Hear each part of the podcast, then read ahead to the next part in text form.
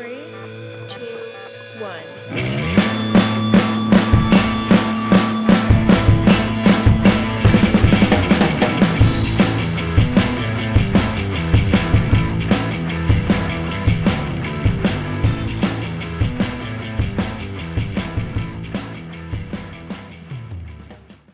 Good morning, good afternoon, good evening, and welcome to People Add Value Experience. Today, I'm exceptionally honored to have a guest on this session, and his name is Tyler Fuller. Great to be with y'all. Yes. Thank you, Tyler, for coming on. I'm really excited. So today, we're going to be discussing uh, a little bit about his background and really diving into fostering, adopting, some resources, some training, as he is an instructor for some training. So this is going to be an amazing episode for those folks that are either looking into it or, you know, maybe have already fostered or adopted and looking for some additional resources and how to enhance your relationships um, with your children uh, or child in whatever instance. And if you have other folks that, you know, that you know that have done fostering and adopting and helping them out. So again, just really want to jump in. So if you haven't already, uh, please like and subscribe. Um, or follow, depending on how you're consuming this, YouTube, Spotify, or Apple Podcast. So Tyler, first and foremost, thank you very much. Again, we really appreciate you uh, coming on. Um, but I'd like to just know a little bit more about you and your and your background and sort of just leading up to uh, to how you got here in, uh, in Florida. Yeah, so um, I grew up in the panhandle of Florida. We're recording right now in Niceville, Florida. It's culturally, it's Alabama, right? And so I was born and raised here. If you know our area, you know that's that's how it goes. Um, and it was a small town. Like when I grew up, this is the, the best way to put it. If you know our town now, it's now you know it because it's near thirty A and it's all these really sexy beaches and all that. Um, but when I was coming up, the main uh, shop on our strip was a taxidermy shop where like you would take your deer and they would stuff it. It ain't like that now.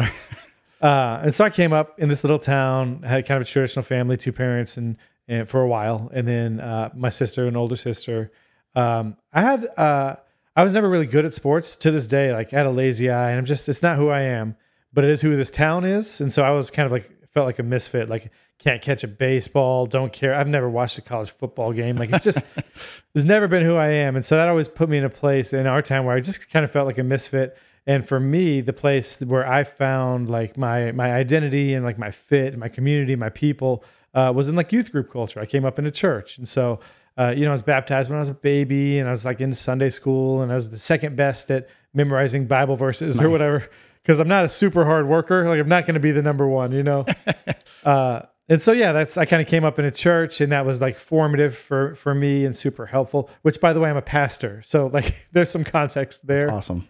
Um, and so that kind of became a, a formative for me and part of my identity. And then at the same time, uh, Leslie, at that time, Leslie Schmidt, Uh, she moved here. Her parents were military. This is a military town we're in.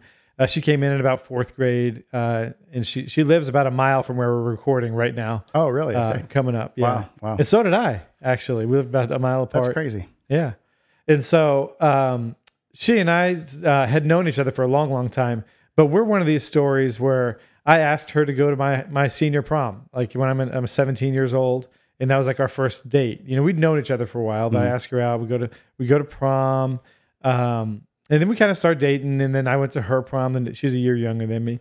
Uh, I go to her prom, and that was in nineteen ninety-nine. And we're married, so like that's that's our story. Wow, we're, we're high school sweethearts. Like we never broke up. We had a long distance relationship, pre cell phones, long distance relationship. That's a different. Was that some like handwritten letter stuff? Or oh yeah, a hundred percent. I kept them all. Oh, that's know. So cool. Uh-huh. We're doing this thing. Oh man, yeah, your older audiences will understand this. Phone cards, you know, where you pay twenty bucks oh, yeah. at Walmart and you're like, oh, you got one hundred minutes on the phone yeah. because we don't pay long distance. We don't have cell phones. I kept all those phone cards, just got a stack of them. So that's great. Yeah, it was helpful for us. Uh, and also just we're kids when we're dating. So having that distance where we had to really learn to communicate uh, was a big deal for us. Huge. And so eventually I go off to, to college. I lived here in, in this town my whole life, in the, in the panhandle, kind of backwoods. It's not anymore, but it was. And then I went to college in Saint Augustine, Florida, uh, to study. I, I'm a philosophy religion major and I have a youth ministry minor. I was always going to go into ministry. So I, ca- I kind of like a call to ministry. And this will get into my foster care story as well. Um, in my whole life, like I'm forty-two years old, and I'm a pastor. Like I tell people for a living, like uh, developing spiritual lives is part of what I do. In my whole life in forty-two years, there's been two instances where I really feel like I heard a thing from God that was for me. Like two. I know people that say like every day they're hearing from mm-hmm. God. God bless them. It ain't me. I'm working real hard though, you know? Um, and so, so two instances in my life where I really felt like there was a, a thing that God had called me to do. The first was this call to ministry. I'm like fourteen or fifteen years old. And I just knew like, this is the thing I'm going to do. And it, for me, it's, it's it. That's what I've been doing. Uh, so I went to college to become a youth minister. Uh, and that's what I did for a long, long time. I'm I'm a missions pastor now, which isn't, it's not a common term. The best way to think of it is like I run, we're we're like a large multi-site mega church where I work. And I basically run all the parts of our church that look like uh, nonprofit work. I'm like the United Way of our church. um, it's amazing. It's yeah. the best job. Yes.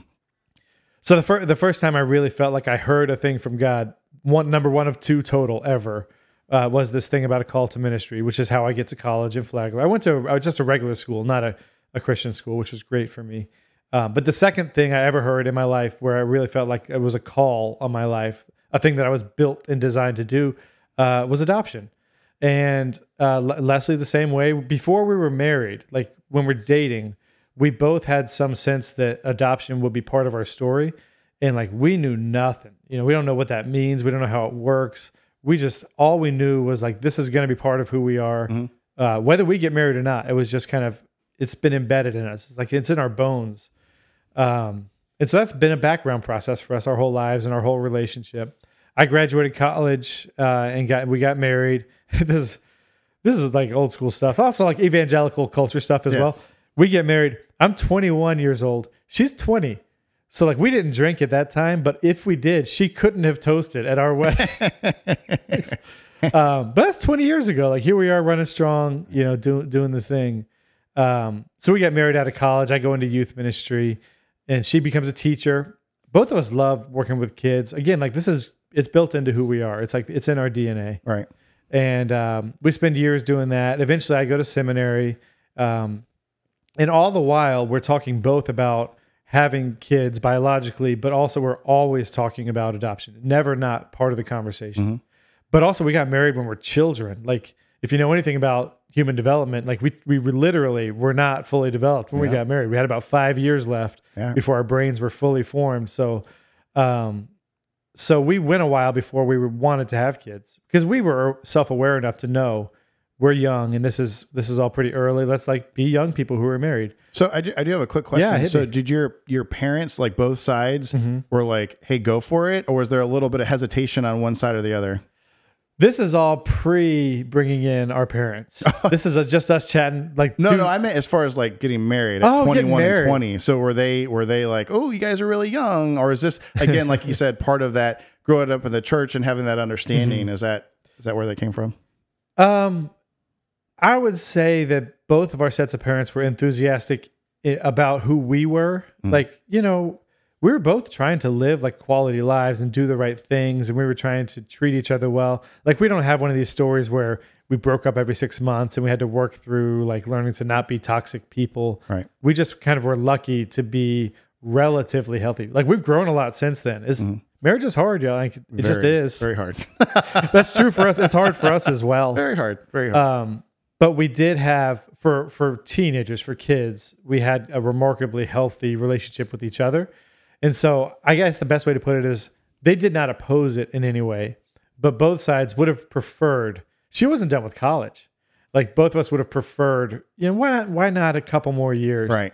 But for us, like we've been dating four years. Right. It doesn't matter that the first year I was seventeen years old. Like that's still a long time. Sure.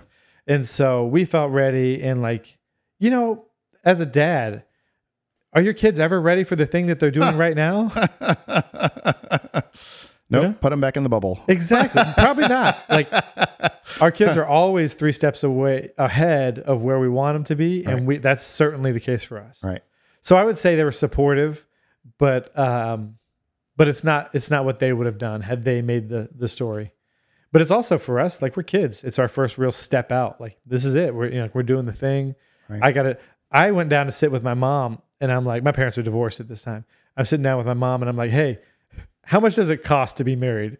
Because I got to know, like, what kind of, I'm a youth ministry major, like philosophy major. What money will I, that's the only question. Not should I get married? Not is Leslie the right person? Like, can I have enough dollars? And so we made this whole little list. Like, how much does insurance cost? How much does rent cost? Wow. I don't know. You can cut this if you want. At that time, we did all the math. It was like, if you, if I could make twenty-four thousand dollars a year, I could probably afford to be alive with another person like who's in college. That's so great. That's um, so great. And so when I graduated, uh, there was not, I didn't have a lot of prospects for jobs. Philosophy is not a super hot field right now, like, or even in nineteen ninety-nine mm-hmm. or whatever. So I go to work in the kitchen at Chick-fil-A, and there was two kitchen managers, both philosophy majors. Very thoughtful kitchen. Oh, the conversations. Exactly.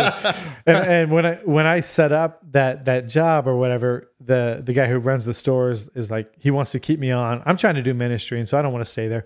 He wants to keep me on. He's like, what's going to take? And I just had this conversation with my mom. I was like, it's going to take twenty-four thousand dollars. And this is crazy. And and health insurance for both of us, because Leslie's like a part-time cashier. So she's like a twenty-hour-a-week person making minimum wage at that time. It's probably eight bucks an hour with full health insurance at Chick-fil-A. Right. So it was a good deal for us. And that was like the key piece. I'm pretty Wait, conservative. So did he, did he pull, like, he's like, yep. He did. He was wow. a new businessman. Wow. And so he he uh, he didn't love the deal he made. Like, he like two years later, he was like, hey, how do you feel about Leslie not getting health insurance? I was like, how do you feel about us not working here? Wow. Yeah, so it was a, it was a wild, uh, but again, like this amount of certainty I had, it's been like a blessing and a curse for me. Like, yeah, high, high-minded, high ideals, a mm-hmm. uh, little bit of an egomaniac, all that's in play here. And so I was never, should I get married? Is Leslie the right person? Can I get married? Mm-hmm. It's like, I have to know that I can support my family here. And he he put the number on the table, like, that's that. And wow. so we got married and. Um, and yeah, so we waited a long time to have kids because we knew we were young, and she finished school and we did young married stuff. Like, we went to Hawaii. That, that ain't going to happen again for a while. Wow. We're super glad we did it. Right. Um, and we just kind of grew up and, and established, like, what does it look like for us to be a family independent of each other? We're still in Saint Augustine. Both of our families are still here in the Panhandle. Mm-hmm. And, um, maybe six or seven years into our marriage, we started talking more seriously about having kids.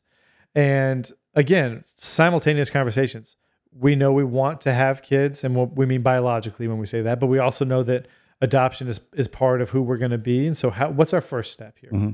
And we, uh, I ended up finishing seminary, moving back to our hometown. So we're back in the Panhandle. Both of our parents are here, and uh, we had our first kid biologically. That was like a decision we made. We know we wanted to, to be in the adoption world eventually, but let's, let's do this biologically first. Mm-hmm. So we had a biological child, and it was great, and she's amazing, and, and you know, it's it's the best. And I, even then, I was I'm young, and so we're learning, like, okay, now I've been young married for a while. What does it look like to be a father? Right. Your time is everything. Family. Little yeah, family it's all growing. Different. Yes. Yeah. Uh, was I ready? Probably not. You know, is anybody? Uh, no. Yeah. No. No. And if you think you are, you know, oh boy, God bless. The you. Funny story is uh, the guy at work. So at Cubicle Farm, uh, you know, mm-hmm. um, the guy right right across from me, he has a standing desk. So I see his head. It's very much like, you know, Tim Allen and The Neighbor, yeah. and like Heidi Ho, that mm-hmm. whole thing. So we're chatting, and he's and he's like, he just has this concern. He's a very quiet guy, but we always laugh, and he has almost like a quiet internal laugh, and his face gets real red. So we're talking, and, but I see his face. I'm like, hey man, what's wrong? Like, he just had a kid, uh, two months old, I think, and we're talking, and and he's like, man, it's pattern pattern recognition. I'm like. Pattern, what are you talking about? He's like, I'm trying to determine when he's crying, if it's, you know, milk or diaper or sleep. And I'm like, oh buddy, I said, listen, like, you know what I do? I get a kid, if a kid's crying, I put them on the bed, I give them, you know, milk or whatever, formula, whatever it is, change the diaper, put them in my arms, see if their eyes start to close, or put them in the pack and play, and then they're out. So you're covering all three within like a three minute period, and then you're good. Mm-hmm. But I, I felt so like he's such an, like his brain is such a high, like mm-hmm. analyst, and he's so worried about that. And I think that just reflects like every parent is just like, um, there was a, a Young Sheldon, uh, Riley, my oldest, likes to watch Young Sheldon, and the younger or the, the oldest son, who's very young though, is having his first kid. And It's like the old station wagon. So he's trying to put a car seat in, and he's like, he he's putting his knee in the car seat and pulling the seatbelt closed. And like, I mean, I've done that before. Like I, I thrust my knee and I'm like pulling those in the, the latches, you know, just to make sure. So it's always interesting to hear. And I, I don't know if anyone's ever, you can read as many books or, or babysit, but until you have your own kid, you just, you're never really truly ready. Absolutely. And even after you have your kid, you're not ready. That's true too. That is right. And you know, fast forward a bit, like this will be the second half of the podcast.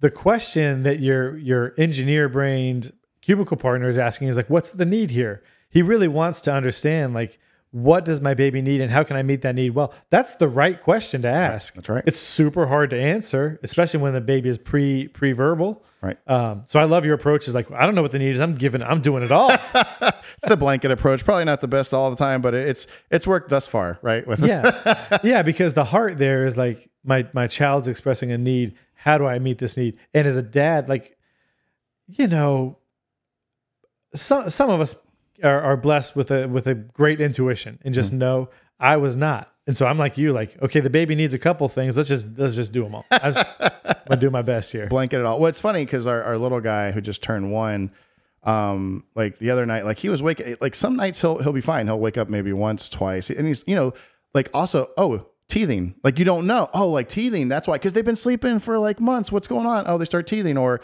um, for some reason, like he's starting to get right into more milk and out of the formula. And so like he had a lot of digestive issues when he was younger.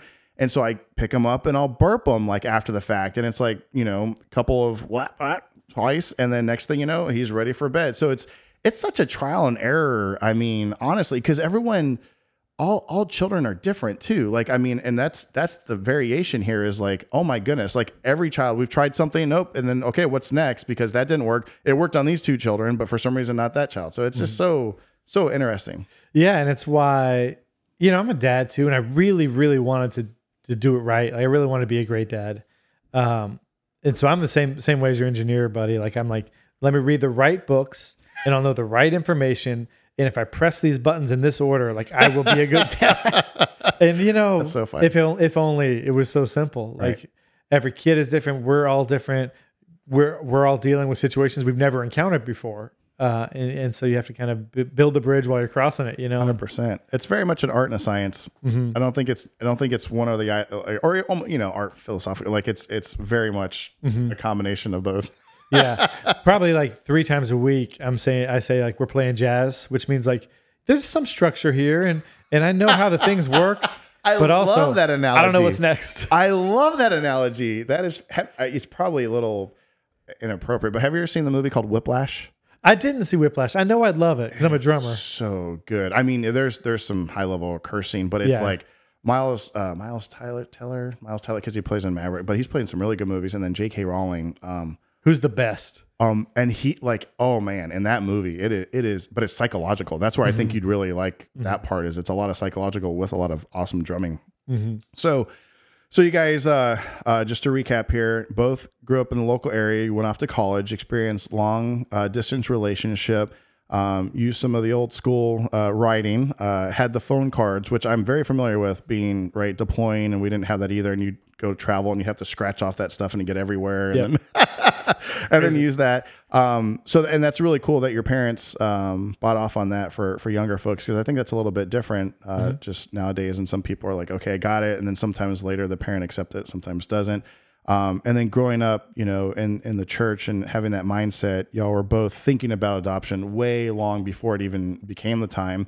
And then how long did you say it, you were married before you had your biological kiddo? How long was it? Seven years, something seven like that. Years. Okay, so seven years. Uh, pulled the chocks, uh-huh. pulled the trigger, if you will. Uh, had the kiddo, um, your oldest kiddo, and then okay, so so that's where we're at. So you had the yeah. oldest kiddo. So so what's next? So then, again, I I have good plans at this point in my life. Like okay, I know I'm raising this baby. I'm learning things. I'm an awesome dad. This is going to come back later. Like this is foreshadowing because like you don't know what you don't know, right? I got this thing covered. Like I got a baby. I love the baby. It feels great to have a baby. Uh, I'm figuring stuff out. This it's going great.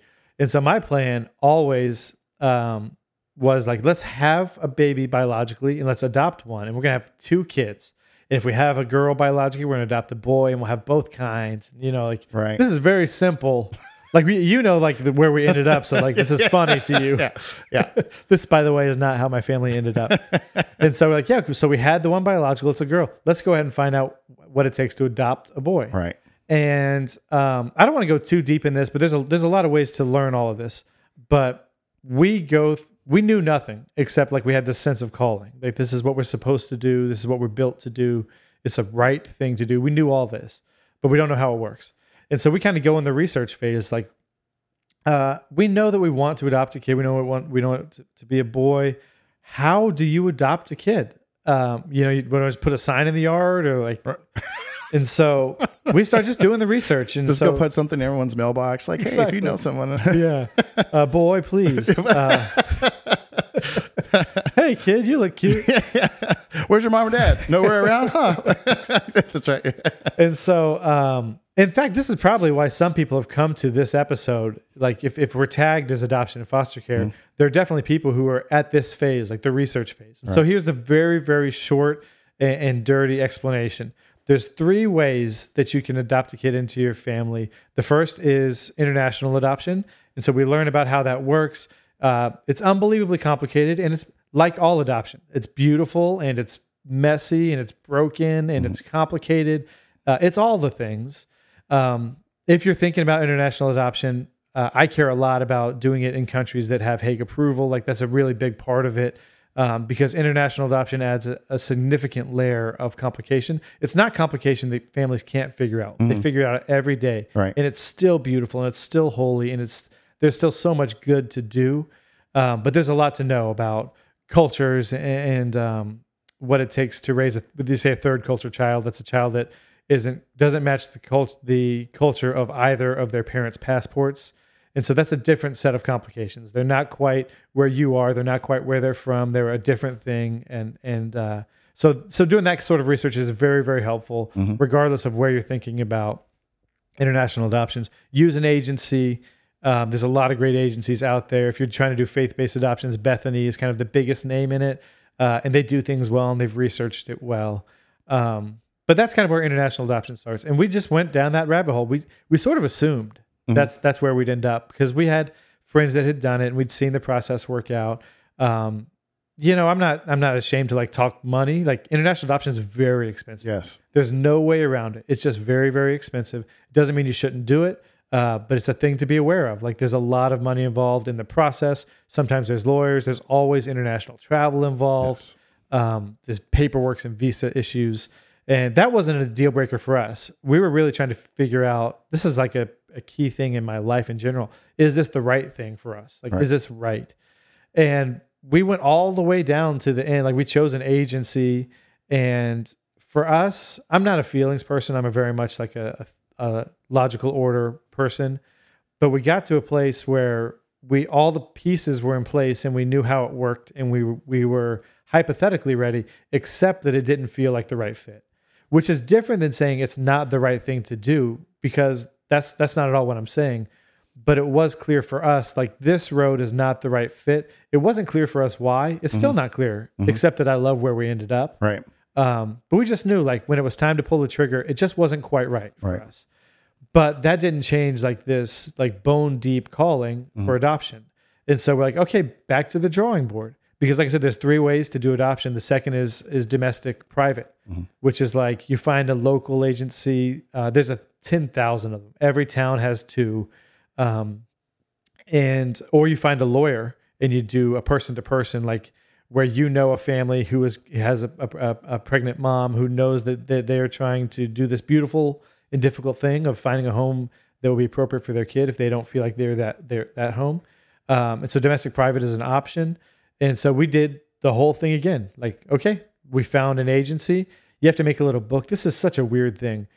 You make, excuse like my callousness here, a sales pitch for yourself. Mm-hmm. I, we're the Fuller family. We like mm-hmm. to garden. I love surfing. Sure. Look how beautiful we are. Right. Look at this empty bedroom in our house.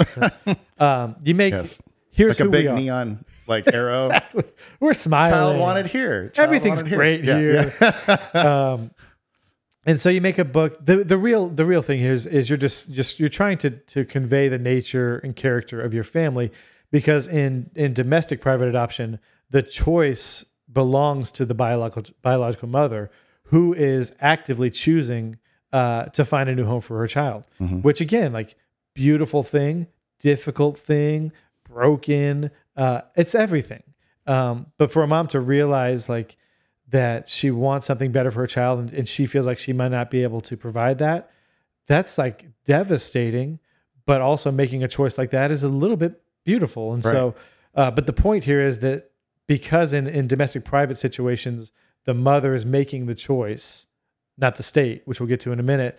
The mother chooses, like, this family looks like a good fit for my child. And the mother might say, I want my child to grow up in this family, and that's it. Like, I don't want communication. I don't want further relationship.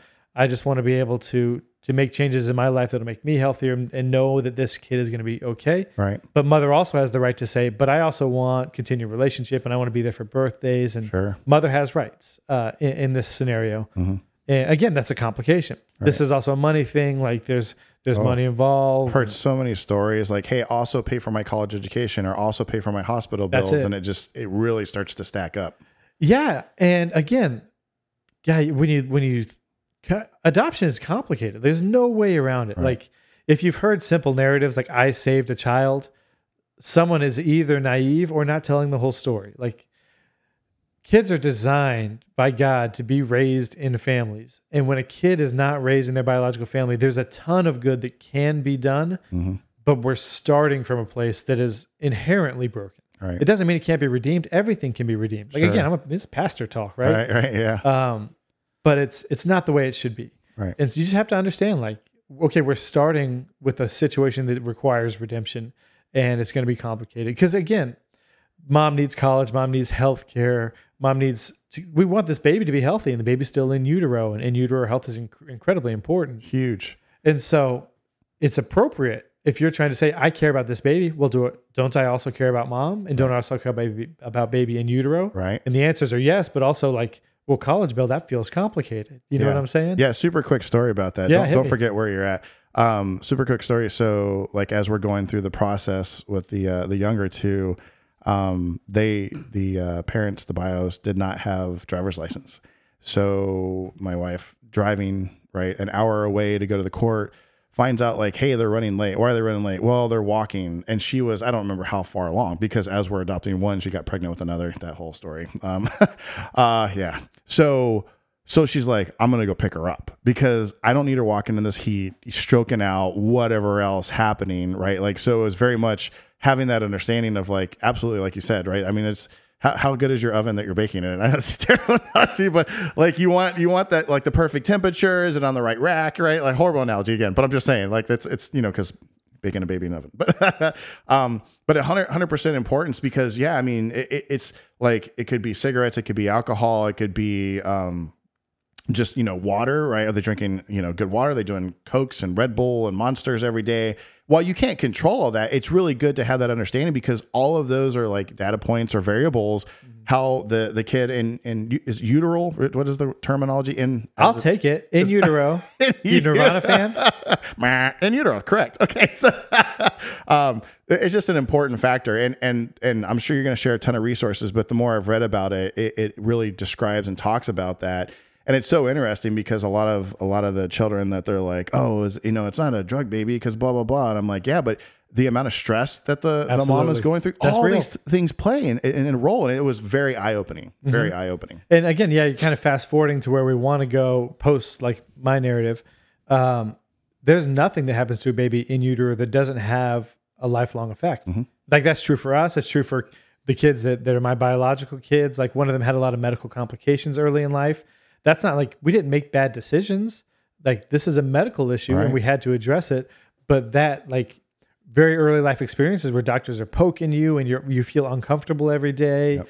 those things, uh, they affect you long term. Right. Again, all stuff that can be redeemed and, and we believe that's possible, but also things that, that need to be redeemed. And so it's not just like is is is biomom on drugs or, right. you know, um, are they getting enough sleep? Those are obviously factors, but it's also, like you said, stressful situations. Mm. Uh, those stress hormones can can transfer through the uterine wall and affect right. the way a baby's brain develops. And uh, those things carry with us. Right. And th- that's a good thing to be aware of, both in when we're thinking about taking care of biomom uh, and also when we're thinking about how to raise these kids who are coming from uh, more challenging situation. When, so when when have you experienced or seen from either your folks like that that have had conversations with you, gone through training, whatever?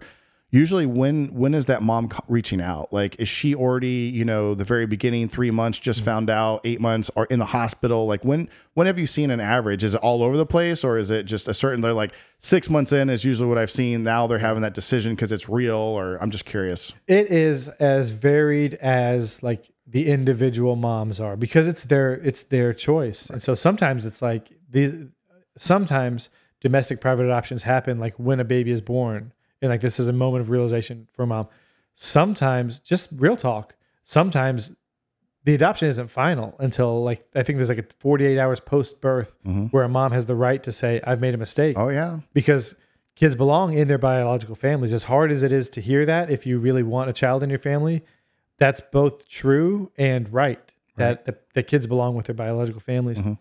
And so, um, yeah, sometimes you might have a mom who committed when they found they were pregnant, uh, but forty-eight hours in, they still have the right.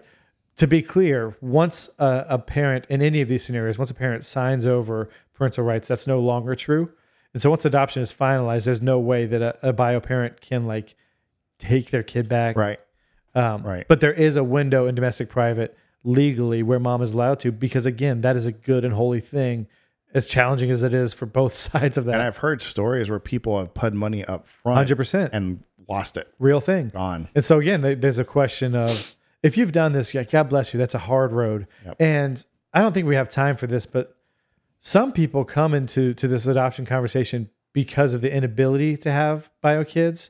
And there's a whole nother layer of complication and hurt and, and, and difficulty in, in those conversations. Yes. And so I would say, if you're if you're listening to this and that's your situation where you know you want to be a parent and biologically that's just not a possibility for you right now, um, you got to talk to somebody. You got to get real counseling, yep. and you got to deal with that as it is.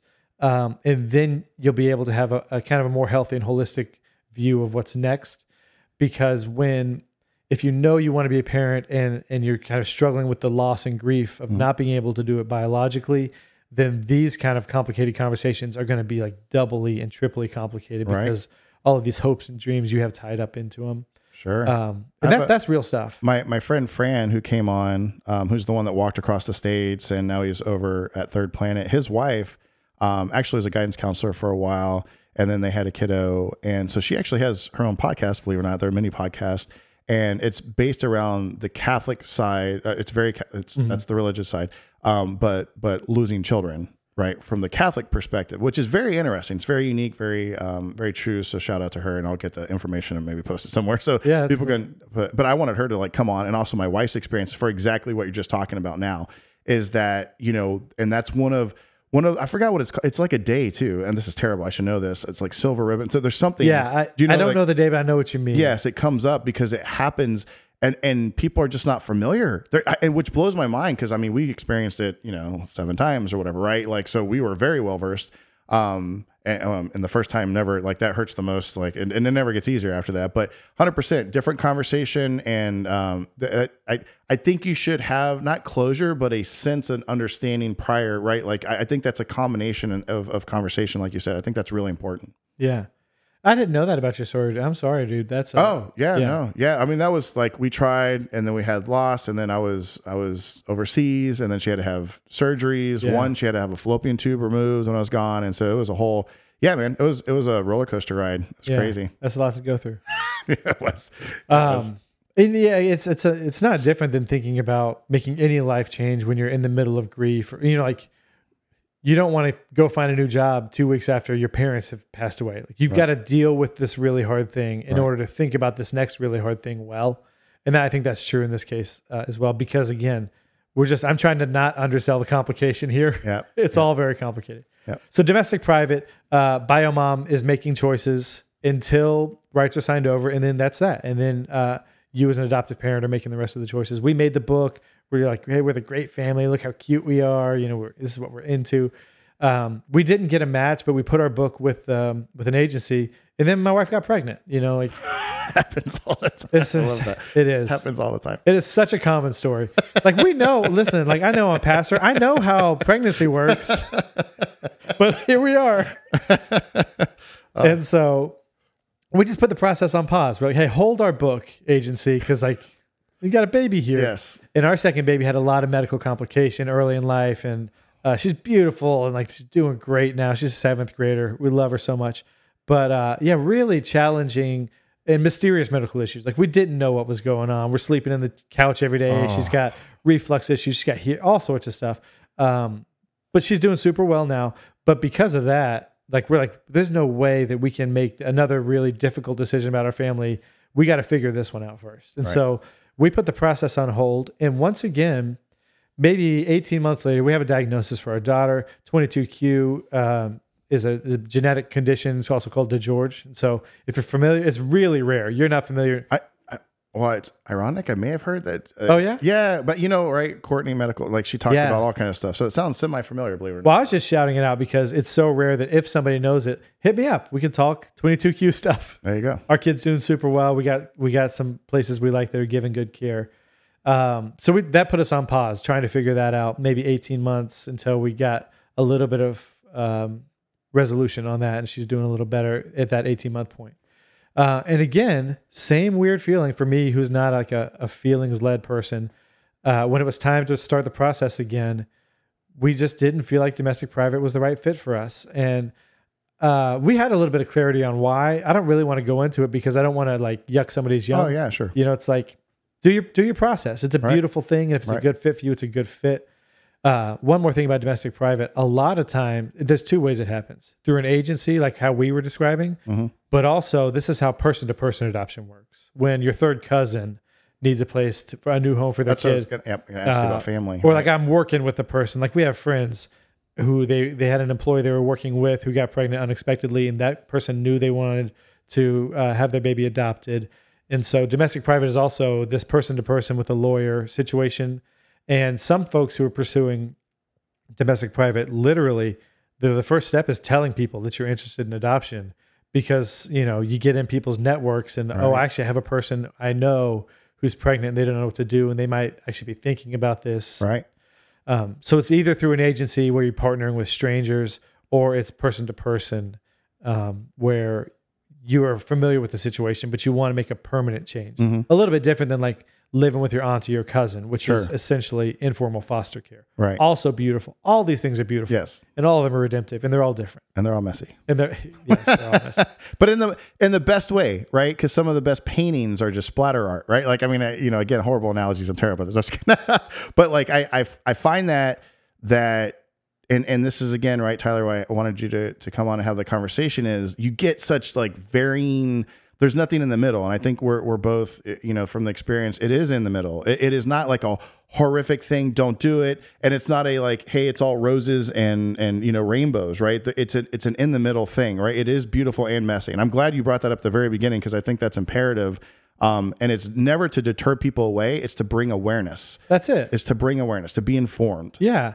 And like we say, clarity is kind. Like you call a thing what it is because you want to know like how it really works. And sure. if all you've ever heard is horror stories, they're not not true, but they're not the whole story. Right. And if all you've ever imagined is like, you know, the cartoon version where the stork drops off a baby and the baby's so happy and everything's great.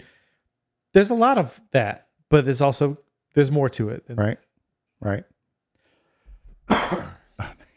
Sorry. No Save you the edit. So, um, so we, we came to a point where it was clear domestic private was not the road we were going to take. And then we were stuck. And then here's where you get to, listen, y'all, I'm a foster. I was a foster parent. I was wholly, first of all, we didn't know anything about foster care, what, even what it is, how it works. The only thing we knew is it's the, the one we weren't going to do. There's three options. One of them for us was not an option. It's the one that we did. And so uh, a second dead end, we knew that domestic private wasn't a good fit for us. And I I was at this point unwilling to like look foster care in the face because all I knew about it was like the difficulty of it and the horror stories and, you know, Little Orphan Annie and all that stuff or whatever.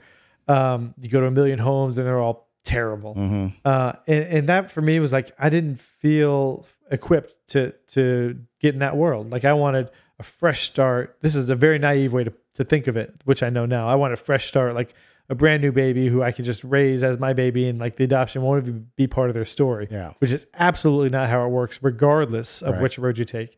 Like, this is part of the story no matter what. That's true. But I was so scared of that at that time that I wasn't open to the idea of foster care.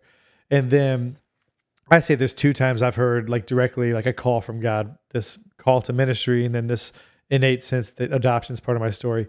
Leslie has a moment where we're both in a church service, like in a worship service, and like, you know, we're spiritual connection and there's songs and we're like trying to, you know, like uh, pay attention to what the Lord's doing in the room or whatever. Mm-hmm. And we say like, listen to the Holy Spirit, which is like, it's a little bit of a mix between like intuition and like, is there some outside sense of the thing God wants to tell me? Right. We're just trying to do all that in church. Right. We're standing next to each other. Like, our shoulders are touching. Right. And she hears clearly and concisely like, hey, foster care is the way to go.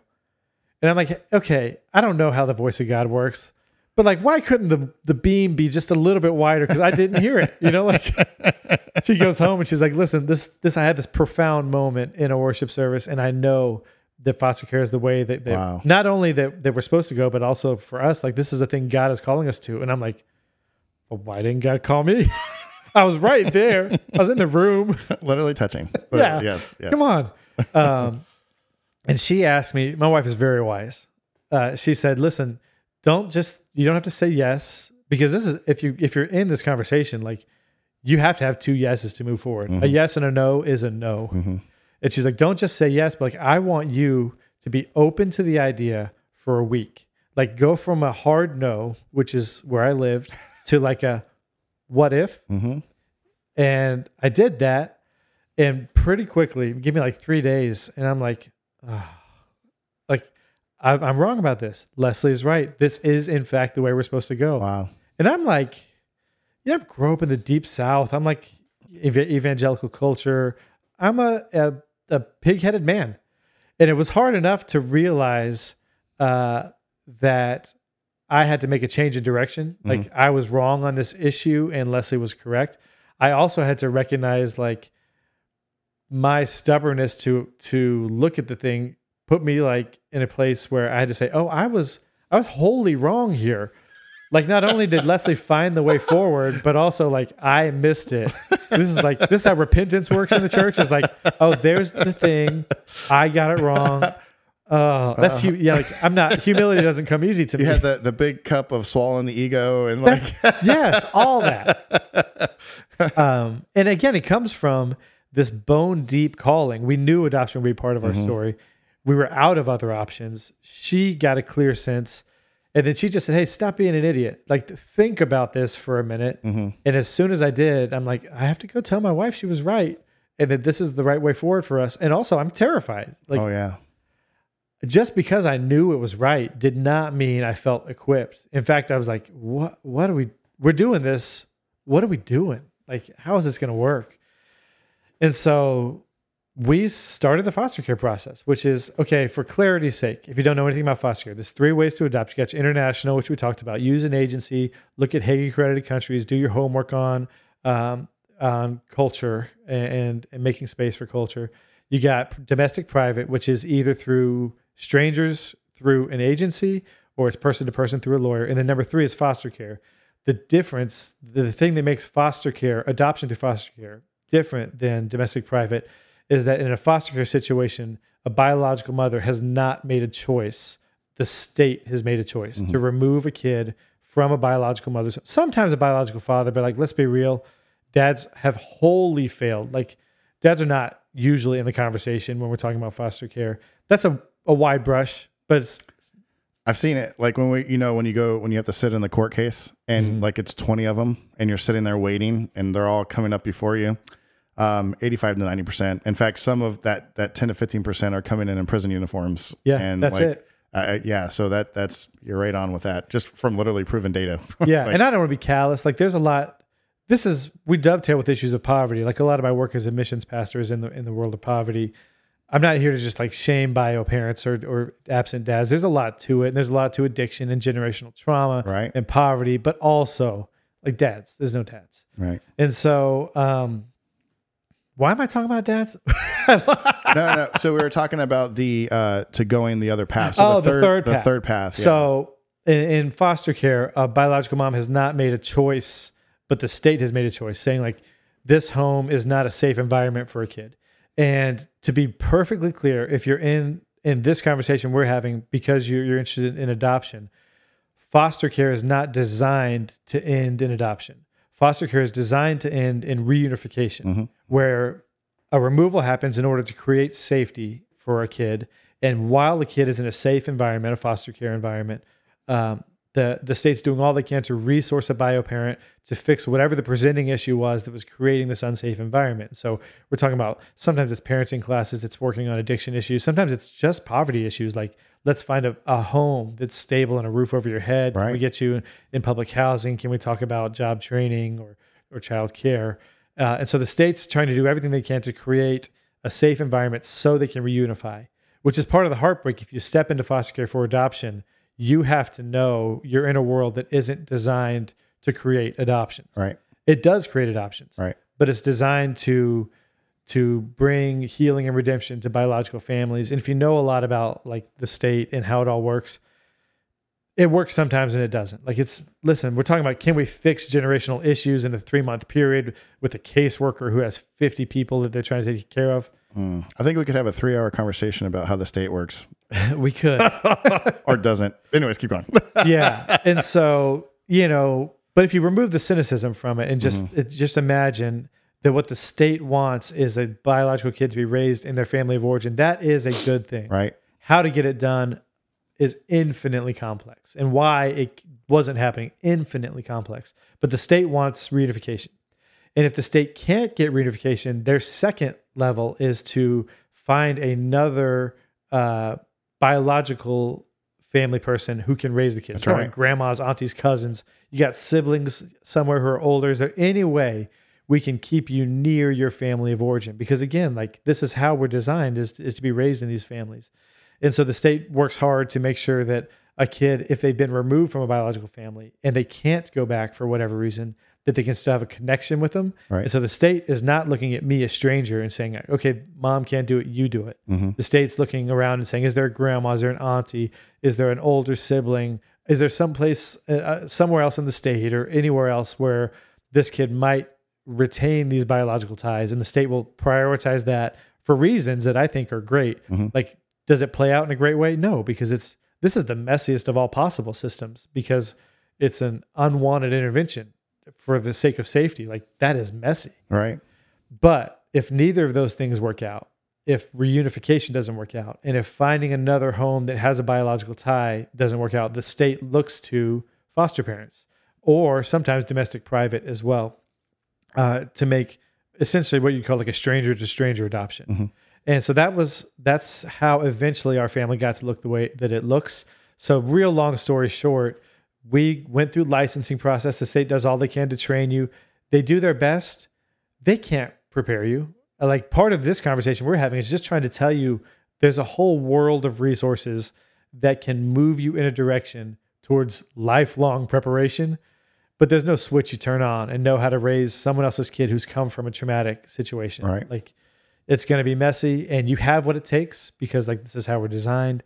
Um, but it's going to it's going to cost some work, right. uh, and, and for me, a tremendous amount of personal work in order to do this well, which I was not expecting. Because mm. I'm a good dad, you know what I'm saying? Like, if I can be a good dad to these two biological kids, why can't I just copy paste? Oh man, I can just tell you, you can't. Man. Like the the tools that I had became wholly ineffective in this new context. Mm-hmm. And again, like that's where I have to be humble and say, I can either double down on my tools and be not an effective father for these kids coming from different places, or I can, you know, rearrange my tools and find out how to do this new thing well, which is exactly what I had to do, which is how I got in this world of trauma-informed care and the right. training. And yeah, Tyler, we'll talk about it later. The biggest eye-opening when I, and this is how I met Tyler, it was through some training um, and some other instances, I think, too. But uh, the the flipped triangle. So we'll talk about that yeah. later. But don't don't let us forget to talk about that. That was the, the probably the biggest eye opener and the most questions I had during the training. Yeah, and you see that if you're coming. We'll get to the flipped triangle, but essentially, here's a good way to think about how I had to change. Every tool that I had learned from my family, which was healthy for a while and then not healthy, and like what I've what I intuited from like how my dad is and my granddad and all that, and also like what I learned just growing up in the Deep South, and I'm like a, you know, a Gen X white kid, like all these things are building my view of parenting. And so I come in and like, I think not, this is how I parent, but this is how parenting works. You know, I lack that self-awareness to say all these things uh, have informed my view of parenting. You know, my, my, my faith, my, my evangelical culture, all these things have, has, have told me parenting works in X way. And it was, I mean, in all humility, it was effective for my two biological kids. Like it was going well, mm-hmm. and I was feeling super good about like how dad I was, mm-hmm. you know, I'm feeling great. I got a blog. Like I'm, I'm like, talking I'm like, about it. I'm like, do you have like the coffee mug and the shirt? Like number yeah. one, world's best dad. I'm like, this is no joke. I still do this. So don't, don't fault me. I want to take the kids to the store. So like kids see, like I want to be seen like, I know that dad, he's got the kids at Walmart. That guy must be something. Because the societal expectation for a dad is so low. You just show up and they're like, oh, wow. Can't believe dad wow. came to the school play. Wow. Doesn't dad have a job? I literally do it for opposite reason. It's an excuse for my body now. I, they're, they're like, oh man, you know, post-retirement. I'm like, yeah, but I'm a dad. So I have the dad bod. I had to have it. I can't just go around with this athletic muscular body anymore. I have to have the dad bod to match all the children. That's perfect excuse. Yeah. Thank you for society for, for, for explaining uh, uh, our body type. If you're watching the video, we look about the same. That's, that's right. It's because we're dads. That's right. That's right. That's right.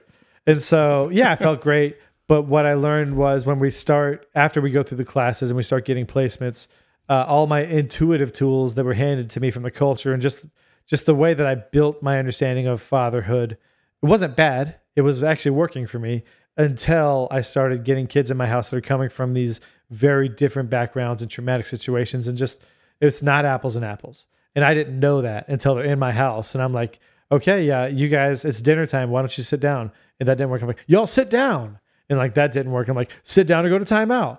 Uh, a timeout for a minute. Timeout for an hour. Timeout for your whole life. Go to your room. You're in your room for life. Like you just keep leveling up. And it's like, all of a sudden you're like, I'm an idiot. The things I'm saying are silly yeah. and nothing in, in front of me, nothing good is happening. And so I had come, I have enough humility. It, I guess the situation brought enough humility to me to say, I need something different. And so might get back to the story. We got we get licensed. We get a couple a couple placements, just a few. You know, young how, kids. How painful was the licensing portion? As far as like, did you attend the? Was it like the the same course? I think it's it's like eight no, hours. It, it's or, changed uh, a bunch. Three hours, eight, five or six days, or something like that. That yeah. kind of thing. Or it, it it sort of sort of depends for a listener's sake. It depends on where they are. Okay. The state right. has to train you, mm-hmm. but the way that looks is like very very very different. We did like eight weeks of two hour classes, That's something, right. something like that. Yep. And for me, uh, I liked the knowledge of it. Like, mm-hmm. again, I'm a heady, like I, I function from my head. And so, yeah, hearing all this information, everything was shocking. Like, oh shoot, the state doesn't want me to raise these kids. Why? Mm-hmm. I'm here to raise these kids. Um, so every single class was a revelation, and every single class is like disappointing in some ways and exciting in some ways. Mm-hmm. And, And you're just learning this process you've never known. I'm not a social worker, you know, like right. I'm a pastor or whatever. I'm a youth pastor. And so, uh, but I did appreciate it. Like I appreciated this huge, like passing of information. For some people, it's, it's unbelievably frustrating. Some people like, it's the bar that causes them to say, this isn't right. That's what I was going to ask you. So, you know, one of the, the more eye-opening things that I, I heard and I could, I could see someone getting deterred was, like they, they threw out a number and it was something along the lines of like eighty percent of children in care, state care, um, have had either some kind of psychotropic drug, like, you yeah. know, whether that was um, medically prescribed or, or inadvertently or something along those lines, and, or been abused, yeah. you know, sexually abused and, or physically abused. Yeah. And you're like, wow. So not only, like you said, am I taking into consideration the culture, Um, coming from a different family origin, just in general, like whether that's international or national, uh, potentially religious, yeah, you know, yeah. depending on how old they are.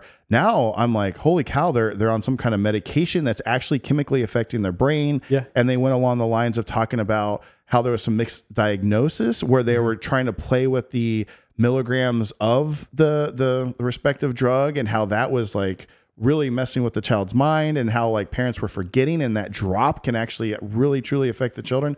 And so like And you're hearing about these horror stories, like holy, holy cow, right? Yeah. Like that was a that was a huge eye opener. So while there's, like you said, a lot of the state information about how they try to reintegrate, it was interesting to hear about the child's psychological, mm-hmm. uh, mental, and and sort of that physical health. Yeah, you know? No, and I want to jump in on that too because, well, first of all, you hear all sorts of stories about kids in foster care. You know, like they're burning down the house, they're breaking the T V, they're you know, juvenile delinquents, they're in jail. They're, the pipeline from foster care to jail is like a wholly, a real thing. Mm-hmm. I I, th- I want to say clearly, like, a kid does not get in foster care by any fault of their own. Like, I don't want to shame parents, but like, it is a parent's fault. Like, mm-hmm. that the responsibility for raising a kid is not on a kid. Regardless, that kid's fifteen, sixteen, I don't care. Like, that's a right. child. And so it's foolish to not recognize there are some very, very challenging behaviors and very, very challenging backgrounds. But I'd say like a mindset, a mindset shift that's required is to say like, I'm not, I'm here for a kid who is in a situation from no fault of their own. They did right. not choose the biological family they, that they grew up in. They didn't choose drug exposure. They didn't choose abuse. They didn't choose abandonment. They didn't choose neglect. And they are, they might be reacting to all those things. Mm-hmm. And the way they're reacting is unbelievably challenging, mm-hmm. and we know, we're dads, like we know it's counterproductive for them, mm-hmm. but we also as dads have to we have to be the adult in the situation and say, this is still a child, and now my job is to take this child who has more forming to be done and more redemption, and and to to help bring that, mm-hmm. uh be, it's it's it's unfair to say like, you know, that a kid from a difficult situation, uh you know, it's unfair to place the burden of their situation on them because it's it's the they were placed there. Like it's not it's not a decision they made. Right. And so that's where like we this is where like this is justice talk. Like this pushes my buttons. Mm-hmm. Like somebody's got to be the adult. That's us. Mm-hmm. It's not them. And so that's why we have to grow in our understanding. And that's why we step up to the plate. Yep. And now I'm a preacher. That's why we step up to the plate and yep. do this thing because yep. it it's on us to protect these kids, right? And, and even though that's an incredibly challenging call, if it's not us, it's who's it going to be? Right. You know what I'm saying? And so, yeah, you hear all this in class and they're going to tell you like, well, if a kid is, is causing physical, physical destruction, here's who you call. And if you, you know, if you need a Baker Act, here's who you call. And you're like, oh my gosh, all of a sudden I have to be an expert in all of these. Like how does police work? How does medical, how all these medical interventions work? Mm-hmm. How does daycare work? How does Medicare work? Or, you know, like things I had no context for. Mm-hmm. I have to start becoming an expert in all of those because that's about to be the world I live in. Mm-hmm. But again, that's the call for me to pick up that and run with it because I'm going to, I'm saying that we're taking responsibility for these kids that aren't ours because somebody has to, right. and they're beautiful and they're right. wonderful. And like, there is redemption to be had if somebody can, can clear a path. Right. And so, yeah, the classes are terrifying. That, and you, I mean, it's like anything else. I mean, you have to, it's both, it's all sides, right? You have to go, hey, like here, here again, to me, being aware mm-hmm. and being informed and understanding the resources out there and the education that I might have to do, right? So while I am going to have the joy and the bond and love, you know, I, I do, like you just said earlier, I have to step up to the plate and take some time and really, you know, inform myself, okay, if there's these circumstances and I'm not equipped, mm-hmm. how do I better either equip myself internally from a reading perspective or externally through either courses that's or it. outside help? Like that's, that's the responsibility of the adult. Like you just said, right. becoming the adult in the situation. Yeah. Like you served in the military, you know, like they're, they're telling you before you, before you sign up, they're going to shoot guns at you. Like, we're going to put you in a situation where people want to kill you. You can either say, no, thank you. That's what I said. I didn't serve. Or you can do what you did. Say, okay, yeah. that's a hard thing, and it's an important thing, and I'm going to learn how to do it well, and they're going to put me in a situation that is broken by every account. Like, military doesn't intervene in beautiful situations.